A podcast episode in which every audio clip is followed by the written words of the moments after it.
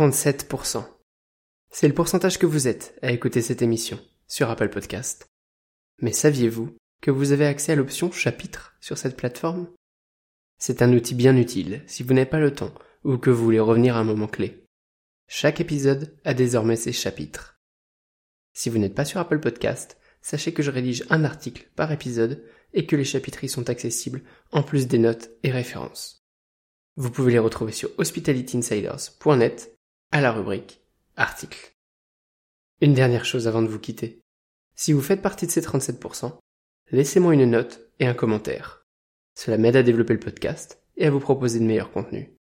Je vous souhaite une bonne écoute.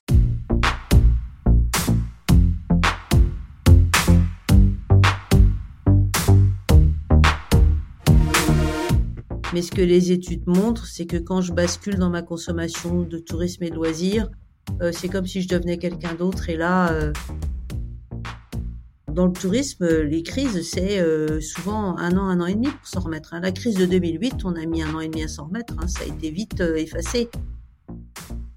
Il y a vraiment des produits qui sont étonnants, hein, qu'on n'aurait pas imaginé il y a 10 ans ou 15 ans. Mes chers insiders, bienvenue sur le podcast qui parle d'excellence de service. Plusieurs fois par mois, je reçois un invité passionnant pour échanger sur son parcours et sa vision. Nous parlons hôtellerie-restauration bien sûr, mais pas que. Nous abordons ensemble tous mes autres sujets de prédilection. Business, carrière et entrepreneuriat. Management et leadership. Développement personnel et durable. Vous avez des questions ou des recommandations d'invités? Partagez-les moi sur LinkedIn ou mes autres réseaux et partons ensemble à la rencontre de personnes inspirantes. Je suis Maxime Blo, artisan hôtelier, et vous êtes sur Hospitality Insiders. Les tendances marketing, ça la connaît. Depuis sa salle de classe, elle observe l'évolution du tourisme, particulièrement de montagne. Elle est maître de conférence à l'Université de Savoie, chère à mon cœur. Je suis ravi de l'accueillir pour un échange expérientiel. Bonjour, Isabelle Frochot. Bonjour Maxime. Comment vas-tu Isabelle? Eh ben, je vais très bien, merci. Et toi? Parfaitement. Écoute, euh, ce matin, je, lisais un peu d'actualité, un article du Figaro qui parle euh, de tous ces termes de nomadisme, staycation, tourisme responsable. Quelles sont selon toi les, tendances euh, en 2022 pour attaquer, pour attaquer l'année dans le tourisme? Alors, bah, tu viens déjà de parler du nomadisme. C'est vrai que c'est une tendance qu'on regarde tous, et puis plus globalement le staycation, parce qu'effectivement, c'est des choses qui n'ont pas pu nous échapper avec le Covid. Je pense que le nomadisme est là pour rester, qui va beaucoup impacter notamment les jeunes générations, que c'est une vraie chance pour les territoires, parce que c'est un tourisme qui peut se développer hors saison, dans des lieux différents, et donc il ouvre beaucoup d'opportunités que d'autres secteurs n'ouvrent pas. Le staycation, je pense que c'est intéressant. Après, est-ce que ce n'est que de courte de durée et qu'à partir du moment où les frontières se réouvriront, on, reverra hmm. un, basculement vers l'international? Ça reste voilà, ça reste à voir. Après, euh, dans, les dans les tendances qu'on observe, c'est vrai que globalement, il y en a qui existaient déjà, qui se renforcent, qui se redéveloppent, qui se redéfinissent. C'est le wellness et, plus globalement le ludisme et l'authenticité, qui, sont finalement des grands grands classiques du tourisme, mais qui, euh, au fil des ans, sont toujours là se réinventent et sont, sont très présents. Et puis, alors, ça a été renforcé par le Covid. C'est vrai que la, nature, les grands espaces, c'est vraiment des, c'était des, des, valeurs montantes de la consommation touristique avant le Covid. Et là, le Covid leur a donné un, enfin, lui a donné à la nature un, coup de boost incroyable avec une consommation euh, très très forte dans, dans ce secteur-là. Et puis plus globalement aussi, ce qu'on remarque beaucoup ces dernières années, alors avec le Covid, ça a été peut-être un peu réduit, mais ça repartira, c'est tout l'accès au fantastique. C'est-à-dire qu'on voit que les, sociétés actuelles sont, ont été euh, très marquées par la culture du fantastique, que ce soit à la télévision, sur les romans, etc. Et c'est vrai qu'on le voit maintenant euh, s'immiscer dans l'offre touristique, que ce soit à travers des, les, comment dire, les décors de Harry Potter à Londres ou oui. Hobbiton en Nouvelle-Zélande ou les gens qui vont se ruer en Irlande euh, ou à Dubrovnik pour euh, voilà, vu euh, Dubrovnik à Game of Thrones ouais tout à fait. Voilà. Hein, donc c'est vrai que le ou même tout ce qui est fantastique voire digital hein, on a le, le musée d'art digital au Japon on a les, e-sports qui sont en train de le e-sport qui est en train de devenir un phénomène mondial qui attire des foules très importantes. Donc c'est vrai qu'on a on a toute une autre dimension du tourisme qui est, qui est un peu hybride, on va dire, en tout cas, euh, qui, qui se développe sur des, des modes de et des prestations qu'on n'avait pas auparavant et que je trouve très intéressantes. Oui, complètement. Mais c'est vrai que on entend de, plus en plus parler le e-sport. J'ai découvert récemment que mmh. c'était assez fou qu'il y avait des, des, vraies stars dans le e-sport et que les gens pouvaient se déplacer pour un événement comme on va voir un match de foot, on va voir une compétition de, de e-sport. J'ai trouvé ça surprenant. Oui, tout à fait. Et euh, le, tourisme euh, durable et responsable, euh, j'en ai déjà pas mal parlé dans, dans, des hors-séries sur les premiers épisodes, mais quel positionnement il a et surtout quel avenir il a? Est-ce que peut-être le, Covid a eu un impact dans un sens ou dans l'autre par rapport à ce sujet? C'est peut-être un peu tôt pour dire pour l'instant. moi, je, je pense qu'on on, on, ne devrait faire que du durable. On devrait l'instaurer à tous les échelons de la prestation touristique. Mmh Après, force est de constater, et la vérité, c'est que les, clients sont souvent pas encore prêts à faire cet effort-là quand il s'agit de consommer un, service qui relève de la sphère de l'hédonisme.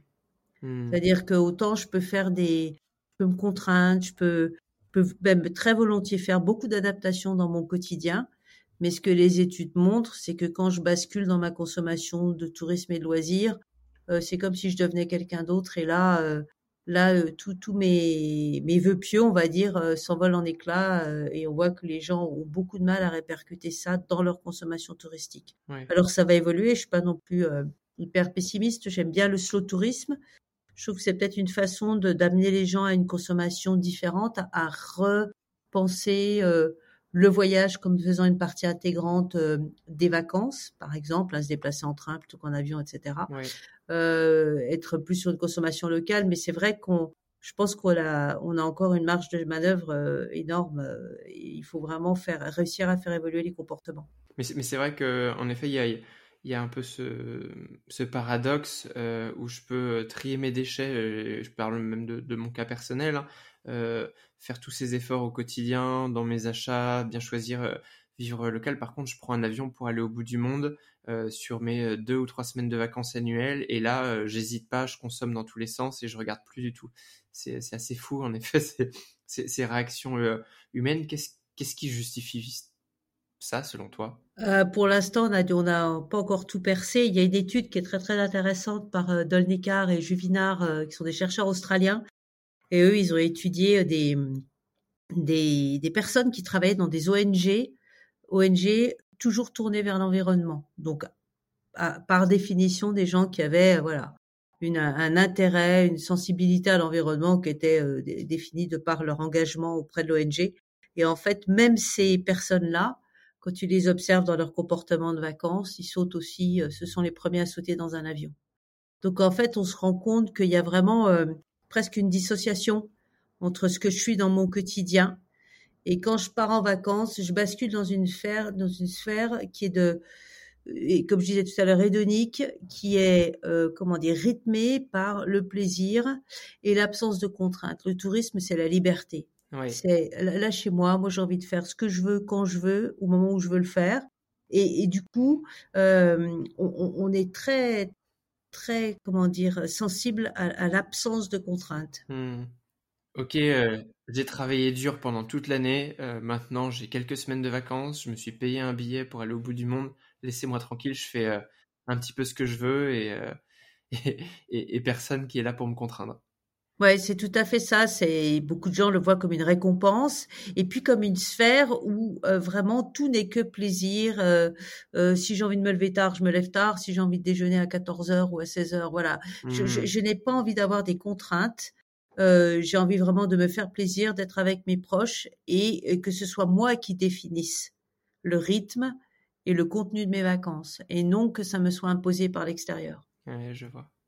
C'est euh, hyper intéressant. Écoute, bonne, euh, bonne introduction sur euh, les tendances 2022 pour débuter l'année avec toi, Isabelle. Et qui es-tu un petit peu, si tu peux nous raconter ton parcours et qu'est-ce qui nous amène à échanger aujourd'hui?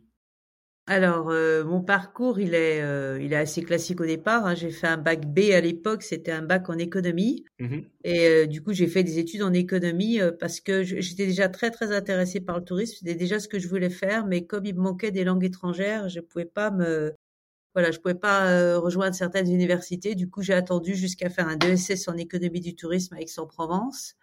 Et puis à la fin de mon DSS, j'ai décidé de partir pour un, un tour du monde. J'ai pas été bien loin parce que je me suis arrêtée à la première étape en Écosse pendant dix ans. Ah oui. Donc autant dire que le tour du monde tu oublies.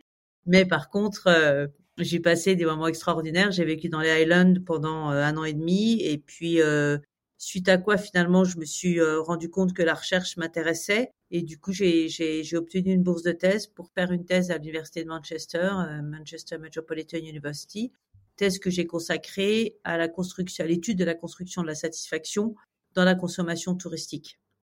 Voilà, donc euh, comment on, comment on mesure, comment on définit la satisfaction et comment elle peut être, elle peut se construire différemment d'un segment d'individu à un autre. Mmh. Voilà. Donc c'était euh, c'était une thèse que j'ai faite sur les maisons historiques que tout le monde connaît maintenant parce que si on regarde Downton Abbey euh, par exemple sur Netflix, bah, c'est exactement ah sur ces propriétés-là que j'ai que j'ai fait ma thèse. Ah génial voilà. Et puis bah, après, je suis restée en Écosse pendant quelques années. J'ai été enseignante, euh, notamment à Strathclyde University à, Glasgow. Puis ensuite, je suis revenue en France en 2000, à l'université Savoie-Mont-Blanc. Et je suis euh, dans cette université donc depuis euh, cette époque-là. J'ai dirigé pendant 20 ans un master en management des destinations touristiques. Puis maintenant, je suis aussi responsable de la mention tourisme, c'est-à-dire c'est plus ou moins l'équivalent de directeur des études. Et la mention regroupe cinq masters. Mmh. Voilà, en tourisme, en hôtellerie et en événementiel. Ça me rappelle dans, ma jeune époque étudiante, puisque c'est là qu'on s'est rencontrés il y a, une dizaine d'années, quand moi-même j'étais étudiant de master à l'Université de Savoie. C'est pour ça que je disais que c'est une fac qui est chère à mon cœur euh, en, introduction. Et pourquoi est-ce que, euh, enfin, pourquoi est-ce que, si tu sais l'expliquer, pourquoi est-ce que tu penses euh, que tu t'es lancé dans le tourisme à la base et, et, plus particulièrement, enfin, même celui de montagne, parce que je sais que c'est un des sujets que, que tu étudies particulièrement. Ah, déjà, à titre très personnel, bah forcément, j'aimais bien voyager. Pour moi, le tourisme, c'était la découverte, l'échange entre les populations. Donc, et puis, il y avait un côté euh, très riche de rencontres des cultures qui m'intéressait particulièrement. Mmh puis, en même temps, je voyais bien que le tourisme, ça avait aussi de nombreux effets pervers, qui sont étudiés de longue date hein, par les chercheurs, euh, les managers du tourisme. Et du coup, je, ça évoquait en moi le, besoin d'avoir euh, des études et de, et de, gérer ce phénomène pour qu'il puisse quand même être, euh, euh qu'il puisse avoir des retours positifs pour les territoires concernés. Alors après, la, montagne, moi j'ai commencé à travailler sur la montagne à partir du moment où je suis arrivée à Chambéry, donc en 2000, et j'ai longuement travaillé sur les stations. moi j'aime bien la montagne parce que c'est un, territoire qui fédère, euh, qui a des aspects très très différents et du coup, on peut vraiment étudier des, problématiques très différentes euh, sur un même territoire de montagne. Euh, et puis, ayant beaucoup, comme je disais, travaillé sur les stations, euh, ça m'a apporté beaucoup de connaissances sur les clientèles des stations. J'avais un petit peu l'impression d'en avoir fait le tour et puis surtout de, ne m'être arrêté qu'aux stations et qui sont et peut-être un peu trop restrictives pour étudier vraiment l'univers de la montagne. Donc depuis quelques années, j'ai aussi travaillé sur les refuges. Euh, là, je travaille sur l'itinérance. Et puis, euh, les deux années à venir, je vais travailler sur les primo-visiteurs, les gens qui n'ont en fait jamais été à la montagne ou qui n'ont pas de culture de la montagne. Et je vais travailler sur les mécanismes qu'on peut développer pour les, les acculturer, hein, comme on dit souvent. En tout cas, leur fournir les, des compétences et des, euh, pour qu'ils puissent apprécier la montagne euh, d'autant mieux. Mais c'est quoi l'objectif derrière? C'est de les sensibiliser aussi au respect de cet environnement plus fragile? Tout à fait. Oui, il y, a, plusieurs objectifs en fait. Il y a effectivement ça, les, engager à respecter un environnement qui, euh, par définition, est très fragile. Mmh. Il y a aussi des, questions de sécurité. Et puis, il y a tout simplement des questions de respect. L'univers montagnard, il, doit aussi, on doit apprendre à le respecter. On doit apprendre à redescendre ses déchets. On doit apprendre à, savoir comment utiliser euh, une carte, des directions, des chemins, etc. Il y a, il y a, il y a des choses qui nous paraissent totalement qui nous paraissent totalement évidentes quand on est des, des montagnards ou des gens qui habitent dans le coin. Bien sûr. Mais c'est vrai qu'un primo excédent, il, il a, il a aucune compétence et, et il a besoin qu'on l'aide à, à, les acquérir. Mmh, c'est amusant, j'ai plein de clichés qui viennent oui, on en a tous, je crois. quand tu parles de ça. Euh, et alors justement, ce serait, c'est quoi, euh, toi qui étudies ça de près, les, tendances de consommation maintenant du tourisme de montagne? Est-ce qu'elles ont beaucoup évolué? Est-ce que le touriste il cherche encore quelque chose de de dépaysant dans le tourisme de montagne? Est-ce qu'il veut quand même du confort? Comment est-ce que comment est-ce qu'on le consomme ce tourisme-là? Alors, c'est, alors tout dépend de, quel type de tourisme on regarde en montagne, mais c'est que tu parlais de confort. Ce qu'on remarque quand même dans les études depuis de nombreuses années, c'est qu'il y a besoin de confort, c'est, indéniable, euh, que de plus en plus on, on a face à nous des clientèles qui sont essentiellement euh, issues de milieux urbains mmh euh, et, et, surtout de plusieurs générations de milieux urbains, ce qui fait qu'elles n'ont pas eu euh, une, on va dire une initiation, une introduction à la, montagne, la nature, etc. Comme les générations précédentes pouvaient l'avoir. Du coup, c'est quand même des clientèles, on, le voit, qui, ont une grande appétence pour un, certain niveau de confort. Après, euh, ça, les, ça ne les empêche pas d'être curieux, de vouloir découvrir la montagne. Mais c'est vrai que ça reste une des clés d'entrée pour un, pour un grand nombre de visiteurs. Hein. Je ne parle pas, par exemple, des alpinistes qui, eux, sont chevronnés euh, sont capables de dormir dans des conditions diverses et variées. Voilà, mais eux, ils ont une grande, ils ont beaucoup de compétences, ils ont une grande connaissance de la montagne et ils peuvent entre guillemets se le permettre. Mais mais c'est vrai pour pour l'ensemble des clientèles, c'est pas le cas. Ouais, si, si, je le synthétise un peu ton, je sais pas si on peut le dire comme ça, le, le mass market euh, tourisme de montagne, c'est donc c'est de l'urbain du, du, citadin qui un peu mmh. transpose ce qu'il a connu en ville et qui veut retrouver quelques critères de, de confort. Euh, à la montagne en acceptant bien sûr qu'on soit plus haut et qu'il fasse plus froid et quelques contraintes. Voilà, ouais, ouais. Après, je crois qu'il y, a un élément à la montagne qu'il faut surtout qu'on oublie parfois quand on est, euh, on est, on va dire, tellement impliqué dans son développement et dans son marketing, c'est que la montagne, c'est un univers sauvage. Il n'y a, plus beaucoup d'univers sauvages en fait euh, quand on réfléchit vraiment purement sauvage. Et c'est vrai que la montagne en fait partie.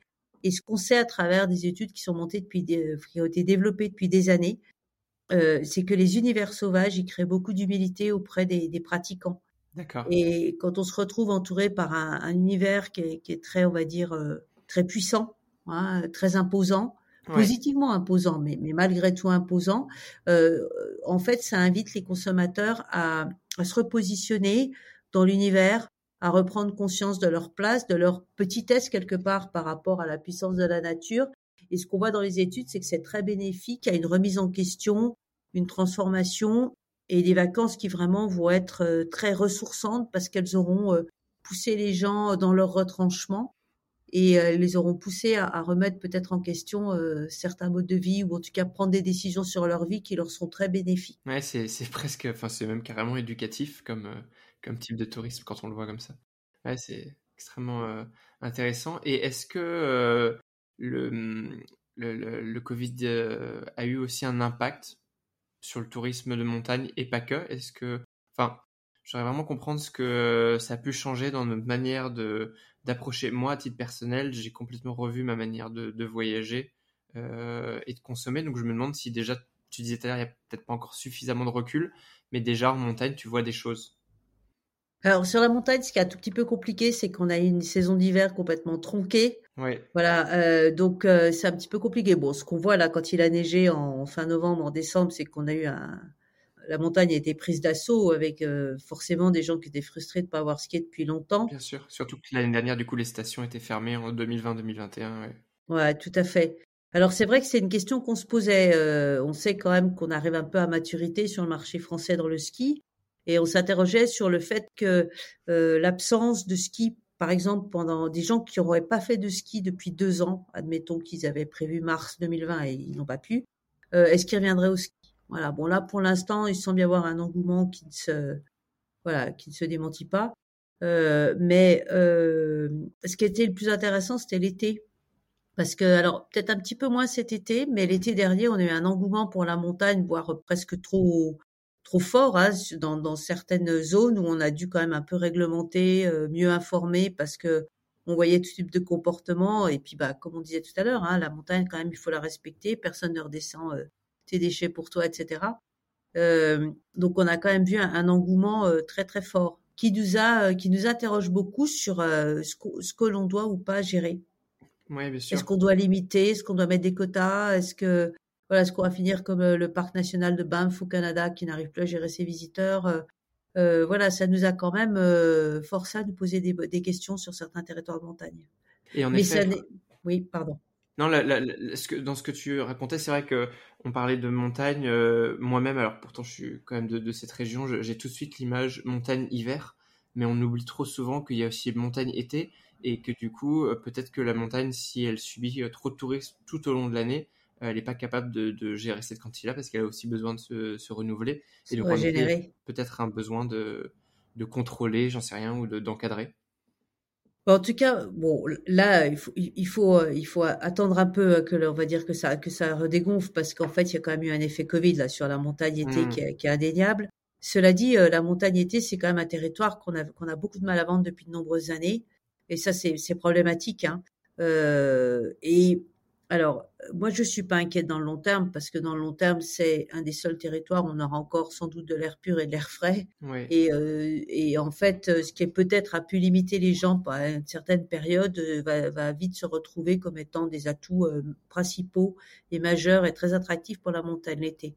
Donc, je suis pas inquiète sur, dans le long terme, euh, mais je pense que ce qui est important à travers tout ce qu'on va pouvoir mettre en place sur la montagne l'été, c'est de pouvoir recréer de l'attachement à la montagne.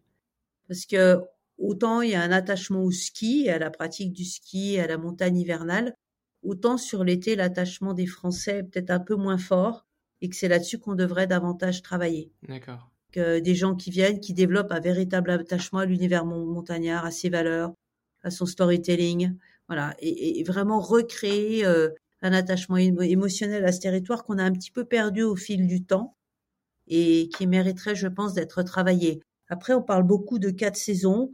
Euh, moi, j'y crois pas trop pour la montagne, je mmh. vais être franche. Moi, je crois que si déjà on retravaillait très très bien l'été et qu'on arrive à recréer cet attachement, je pense que ce serait déjà, je pense que c'est l'objectif principal. Et après, on trouvera bien moyen de grignoter euh, en marge sur euh, l'été indien à la montagne ou le réveil des marmottes au printemps. On ah trouvera bien des, des, idées intéressantes euh, et intelligentes pour attirer les gens, mais c'est surtout redresser l'été qui est important. C'est ça qui est fou. Euh, il y a un paradoxe entre marketing et tourisme durable. À la fois, on veut attirer des gens et en même temps, il faut euh, protéger cet environnement extrêmement fragile et qui est un indicateur. Pour moi, la, montagne, c'est le premier indicateur de dégradation euh, du climat et de l'environnement. donc, c'est difficile de trouver la bonne balance entre comment est-ce qu'on attire suffisamment de monde pour qu'on puisse développer cet environnement-là, mais pas trop pour pas le dégrader. Ben, c'est le tourisme, il détruit ce qu'il cherche globalement. Hein, si, si on veut. Euh, donc en fait, quand on vient chercher quelque chose euh, pour euh, que ce soit un, paysage, un, bien patrimonial ou autre, en général, c'est la fréquentation touristique qui va détruire la, la raison même de son existence. C'est voilà. Donc c'est ça a toujours été le, problème du tourisme, ça. mais voilà, après réglementer, mettre des quotas, etc. C'est des questions qu'on a en débat depuis longtemps.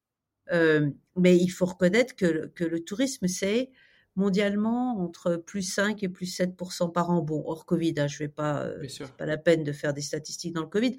Mais même quand on regarde pendant le Covid, on a perdu une grande partie de notre demande internationale en France, par exemple. Et pour autant, on avait des, on a eu ponctuellement des zones qui étaient euh, totalement en over-tourisme parce que les Français sont rabattus sur des, des destinations françaises. Donc, on voit bien quand même qu'il y a une demande pour le tourisme qui était très, très élevée très forte, très dynamique. Hein, euh, dans le tourisme, les crises, c'est euh, souvent un an, un an et demi pour s'en remettre. Hein. La crise de 2008, on a mis un an et demi à s'en remettre. Hein, ça a été vite euh, effacé.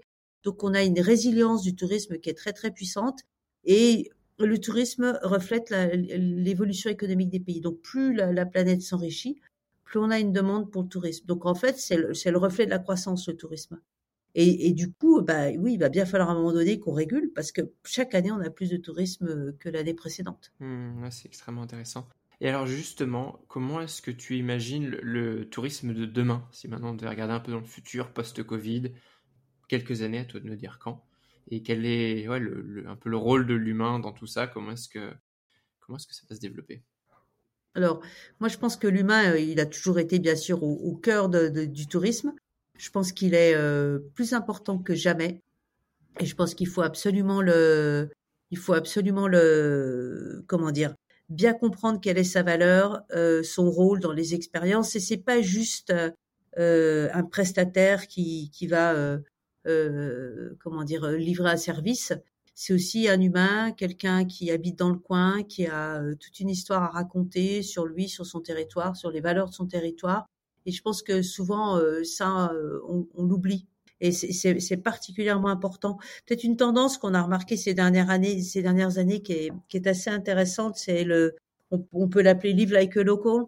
C'est tous ces guides euh, il y a des guides SDF à Londres, il y a des guides ex-drogués ou, ou ex-prostituées à Copenhague.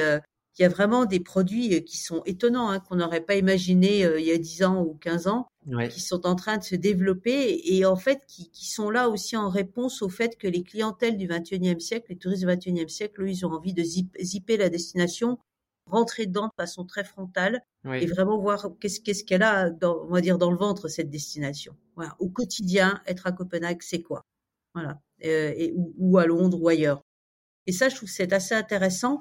Et euh, dans la montagne, c'est pareil. Hein. Souvent, euh, on parlait de montagne, mais on pourrait parler d'autres territoires, mais on, on, on, a tendance, quand on est euh, impliqué dans un, dans un territoire, à ne plus voir quelles sont nos ressources.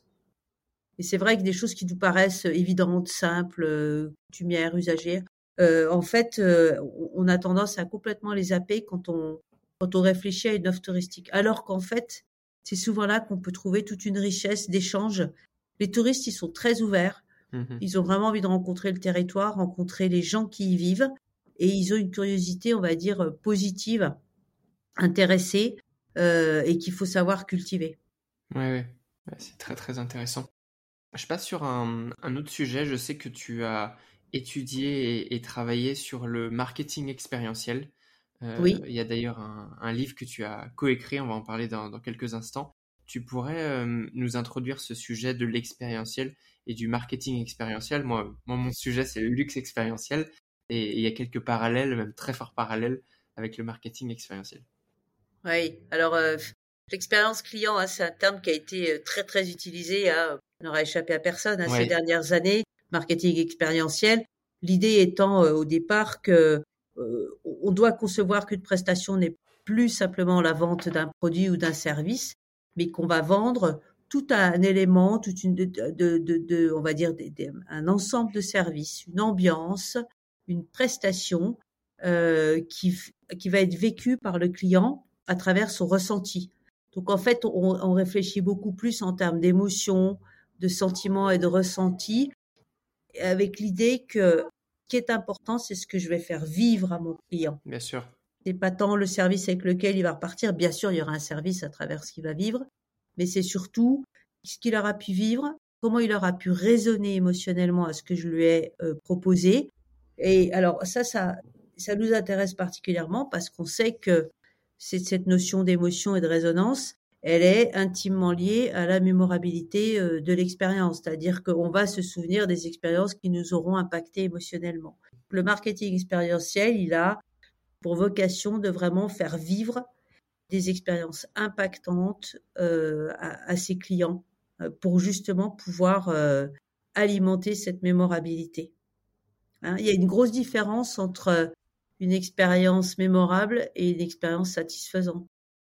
Satisfaisante, c'est OK, je peux peut-être te mettre 10 sur 10 à ton questionnaire. Oui, le service était bien fait, mais encéphalogramme plat. D'accord? Et si tu me redemandes dans un an, j'aurais complètement oublié. Mmh Alors que euh, l'expérience et le marketing expérientiel, lui, il s'intéresse à des expériences en pic, où on va réussir à faire vivre vraiment des émotions, on va réussir à toucher les gens, et où on sait que un an, deux ans plus tard, il y a une résonance au niveau de la mémorabilité et puis, entre-temps, bien sûr, l'autre résonance qu'on observe, bah, c'est sur les réseaux sociaux.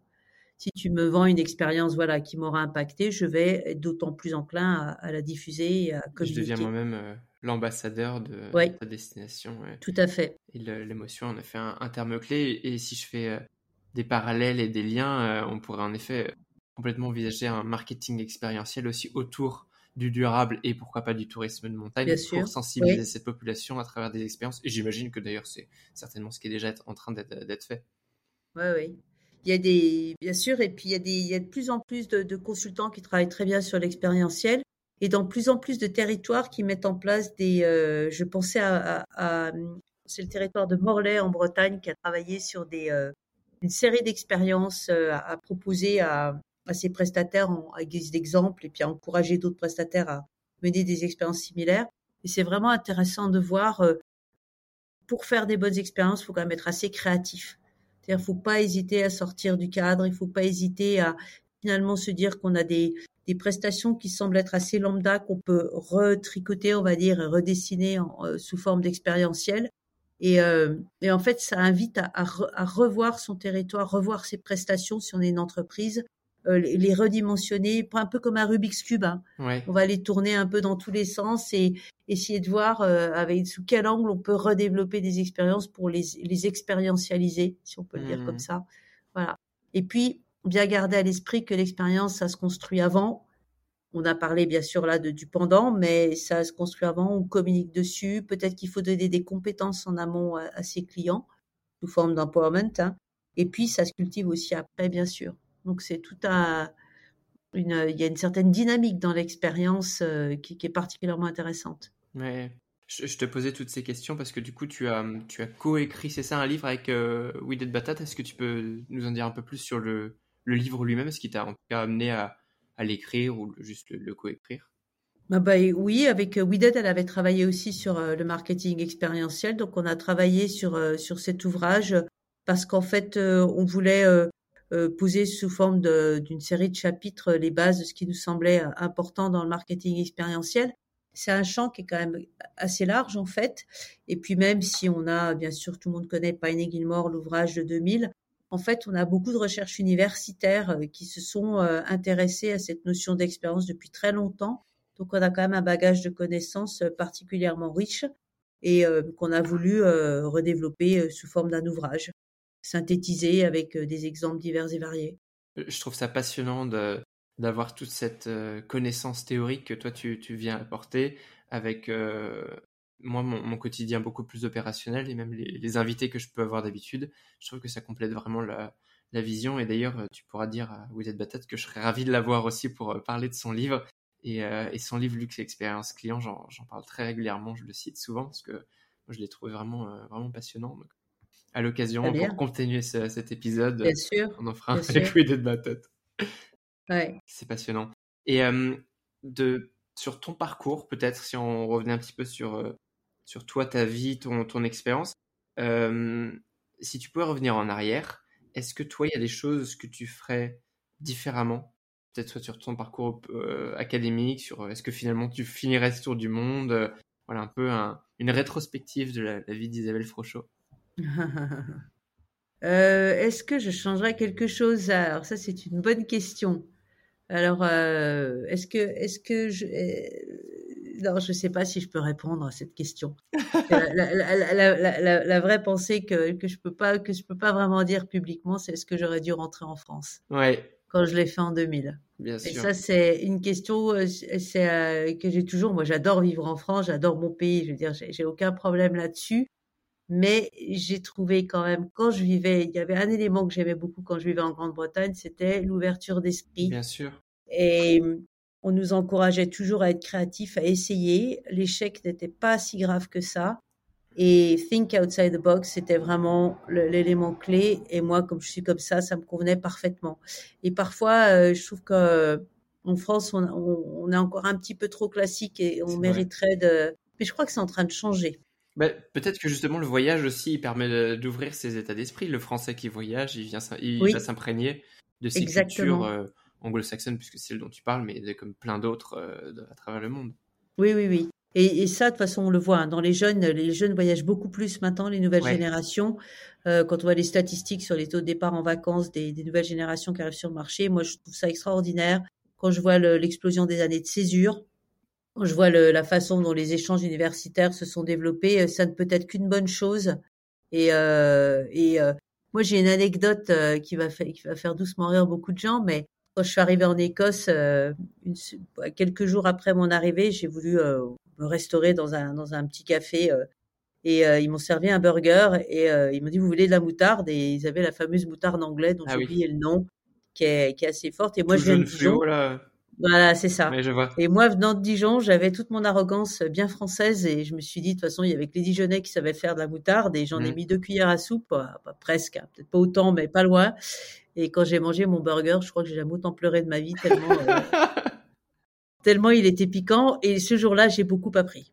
Voilà. Et ce jour-là, ça m'a bien, bien remis à ma place et je me suis rendu compte que, que le voyage allait me faire beaucoup de bien, allait me montrer, euh, m'ouvrir l'esprit sur beaucoup d'autres choses et comprendre qu'on pouvait faire les choses différemment et voilà. Et que j'avais pas que la science infuse. Bon, j'étais jeune aussi, mais, mais le voyage, c'est ça, quoi. Le voyage, c'est l'humilité complètement. Voilà, exactement. Et je pense que, que c'est une des meilleures choses qu'on puisse faire dans sa vie, c'est de vraiment aller voyager, aller à l'encontre des autres cultures. Bien sûr à la rencontre des autres cultures, pardon. Et, et puis, c'est ce point intéressant que toi, tu as dû complètement expérimenter. Je me, je me souviens, euh, Laurent Branover, dans un épisode précédent, disait euh, ce qui est génial quand tu vis et travailles à l'étranger, c'est que tu as toujours l'impression d'être en vacances. Ah. Parce que tu entends d'autres langues, euh, tu rencontres d'autres cultures, et, donc il n'y a pas cette sensation de, de, de, travailler, en fait, de vivre son quotidien, ce que tu pourrais avoir en France. J'aimais beaucoup ce point-là. Ah oui, alors, je sais pas si je, je l'avais vécu comme ça, mais moi, ce que je trouvais quand tu vis à l'étranger, c'est qu'il y a toujours beaucoup de choses à découvrir. Tu es toujours dans la découverte. Et, je trouvais ça euh, très, très riche. Et puis, moi, j'aimais bien être mise en question. J'aimais bien qu'on me, voilà, que, qu'on, qu'on me mette un peu euh, à vivre mon système de valeurs pour en découvrir un autre. Et, ça m'a fait euh, énormément de bien. Et, j'ai vraiment apprécié tout ce que j'ai appris dans mes voyages. Oui, complètement une question à laquelle je suis sûr que tu auras beaucoup de, réponses et propositions. J'aimerais que tu, nous recommandes un livre, pas forcément en lien d'ailleurs direct avec nos sujets, mais en tout cas un livre qui toi t'a touché et peut-être que tu lis et relis régulièrement. Oui, alors euh, il pourrait y avoir des livres universitaires parce qu'il y en a que, il y en a que, voilà, que j'apprécie, mais je vais pas en donner un dans, mon domaine. Je vais, je vais dire Le pouvoir du moment présent de Eckhart Tolle. C'est un livre qui m'a, je l'ai lu la première fois et je l'ai pas compris, je vais être franche. Mmh. Et puis voyant que beaucoup de gens le citaient, je me suis dit bon, passer à côté de quelque chose, donc je suis retournée le chercher et euh, je l'ai relu. Et, euh, et, là, effectivement, cette fois-là, il m'a impacté et j'ai trouvé que il m'a beaucoup appris sur euh, ma capacité à, à me poser. On vit dans un monde euh, qui est toujours de plus en plus rapide, où on nous demande toujours euh, plus que la veille et où il faudrait être partout et, et être parfait partout. Et c'est vrai que moi, je trouvais que c'était c'était très très stressant. Et ce livre, il m'a appris à me reposer et me recentrer. Et j'y pense souvent et ça me permet dans les périodes de surcharge de me recentrer et de retrouver euh, un rythme qui est le mien et de, et de pouvoir un peu m'extirper de ce, ce, désordre fou des sociétés actuelles, on va dire, et, euh, et de retrouver du sens et, et, de, et de la direction. Mmh, ouais, d'être dans la pleine conscience et dans, dans l'instant présent. Ouais. ouais. super.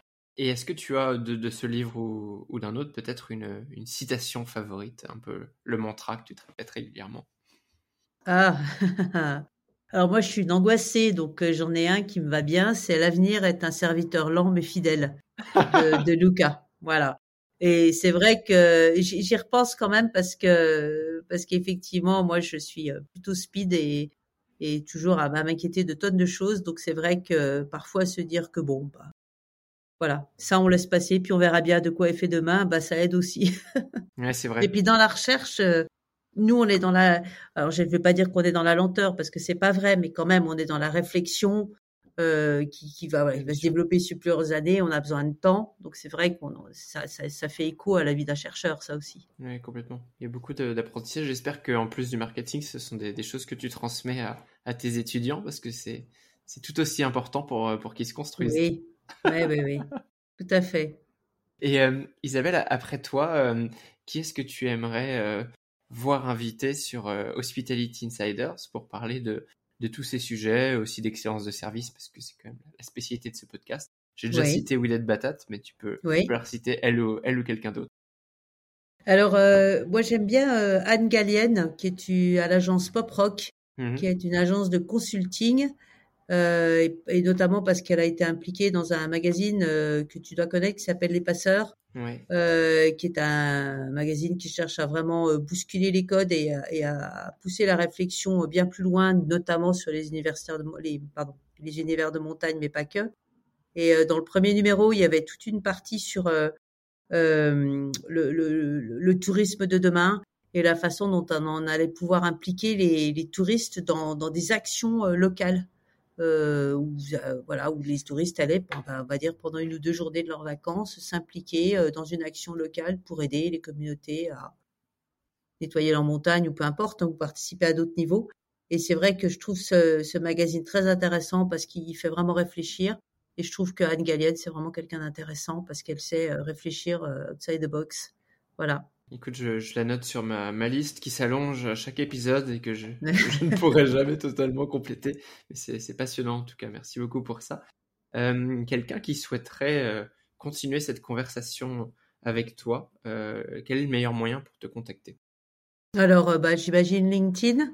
Mon petit préféré. Oui, oui. Bon, enfin, alors voilà, je suis pas, je suis pas hyper branchée réseaux sociaux simplement parce que j'arrive pas à tout gérer. Euh, donc LinkedIn, c'est la valeur la plus sûre pour moi. Et puis après, c'est mon email, c'est isabelle.frochot at euh. Parfait, je mettrai voilà. toutes les références euh, qu'on a évoquées pendant cette, cet échange dans le podcast. Euh, je vais te laisser le, le micro pour le mot de la fin si tu avais un dernier message à faire passer aux insiders qui sont les ah. auditeurs de ce podcast. Quel serait-il? Ne jamais arrêter d'apprendre. Donc garder sa curiosité et toujours apprendre des autres et dans la vie et, et chaque jour il y a un apprentissage et je pense que ça c'est très important et de le faire avec un esprit ouvert. Un message fort et d'autant plus impactant de, de la part d'une maître de conférence. Merci beaucoup Isabelle pour, pour ce riche moment d'échange. J'étais très content à la fois de me replonger dans mon passé euh, étudiant et à la fois de, d'apprendre et parler euh, tendance euh, et futur avec toi. Donc, euh, merci beaucoup d'être venu faire un tour sur Hospitality Insiders et à bientôt. Merci, à bientôt Maxime. Mes chers insiders, merci d'avoir écouté cet épisode jusqu'au bout. Si vous êtes encore là, c'est que vous avez certainement aimé le contenu. Si c'est le cas, n'hésitez pas à laisser 5 étoiles et un commentaire sur Apple Podcast. C'est mon TripAdvisor à moi. Depuis peu, vous pouvez également laisser une note sur Spotify. Et surtout, surtout, pour ne rien rater de mes actualités, abonnez-vous à la newsletter sur hospitalityinsiders.net. Je m'appelle Maxime Blo et je vous dis à bientôt.